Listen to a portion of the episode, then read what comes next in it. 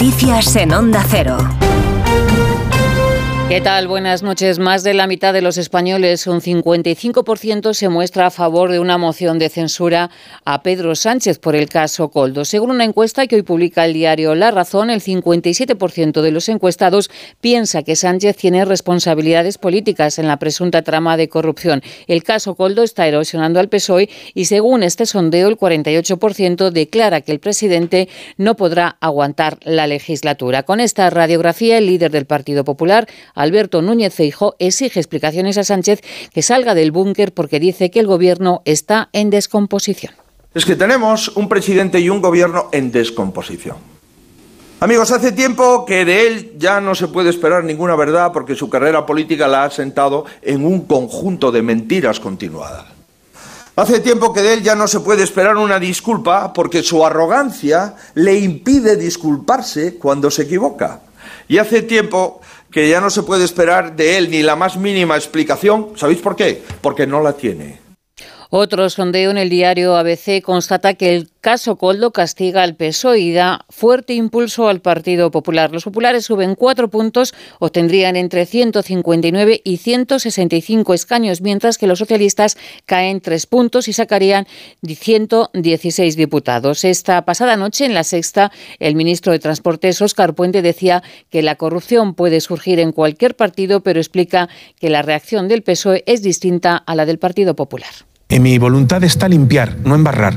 Entonces, mm, mm, a limpiar todo, auditoría, vamos a ver qué es lo que hay, con garantías para todo el mundo, eh, no permitiendo que se ensucie el nombre de trabajadores públicos, que, no, hay nada contra ellos en este momento, y cuando se, haya pruebas y haya alguna cuestión que afecte a las personas, a limpiar, pero no a embarrar. El presidente del Gobierno, Pedro Sánchez, aguanta la presión. Ayer ponía distancia, participaba en el Congreso de los Socialistas de la Unión Europea en Roma y allí se reunía con el canciller alemán Scholz para estudiar nuevas fórmulas de apoyo a Ucrania. Y en su intervención, Sánchez alertó de que el alma de Europa está en riesgo por el avance de la ultraderecha. Ofrezcamos esperanza donde otros ofrecen miedo.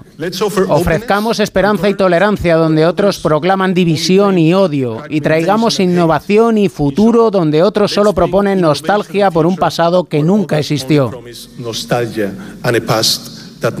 El tiempo nos dará la razón. Siempre lo hace. En este Congreso de Roma, los socialistas han elegido a Nicolás Smith como candidato a la Comisión Europea. Smith es comisario de empleo y tiene un perfil bajo frente a la otra candidata que es Ursula von der Leyen. En la India, las autoridades ya han detenido a tres personas por su implicación en la violación a una turista española. Los hechos ocurrieron la noche del viernes mientras la pareja acampaba en una región montañosa. Siete hombres irrumpían en su tienda y violaron a Fernanda al tiempo que inmovilizaban a su marido con un cuchillo.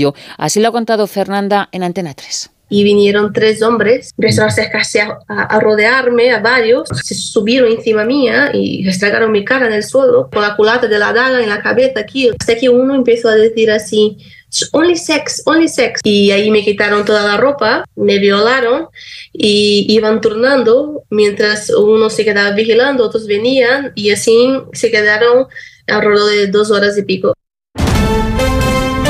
La jornada de liga arranca hoy a las 2 de la tarde con el encuentro entre el Villarreal Granada y el Atlético de Madrid recibe al Real Betis y el Mallorca, finalista de la Copa del Rey, recibe al Girona. El partido de la jornada enfrenta al Atlético de Bilbao con el Barça. Los de Valverde vienen de eliminar a los de Simeone de la Copa del Rey y el Barça tiene que puntuar para no quedarse descolgado de la liga. Dice Xavi que están en un buen momento.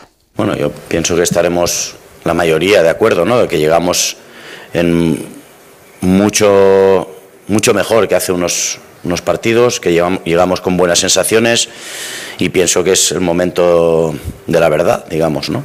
de competir contra rivales directos, que nos viene también Champions en, dos partidos. Eh, pienso que es el tramo decisivo de la temporada, pero sinceramente creo que llegamos en buen momento. Luego hay que demostrarlo, pero las sensaciones son positivas. Más noticias en Onda Cero cuando sean las 5 de la mañana, las 4 en la Comunidad Canaria y en nuestra página web ondacero.es. Síguenos por internet en ondacero.es.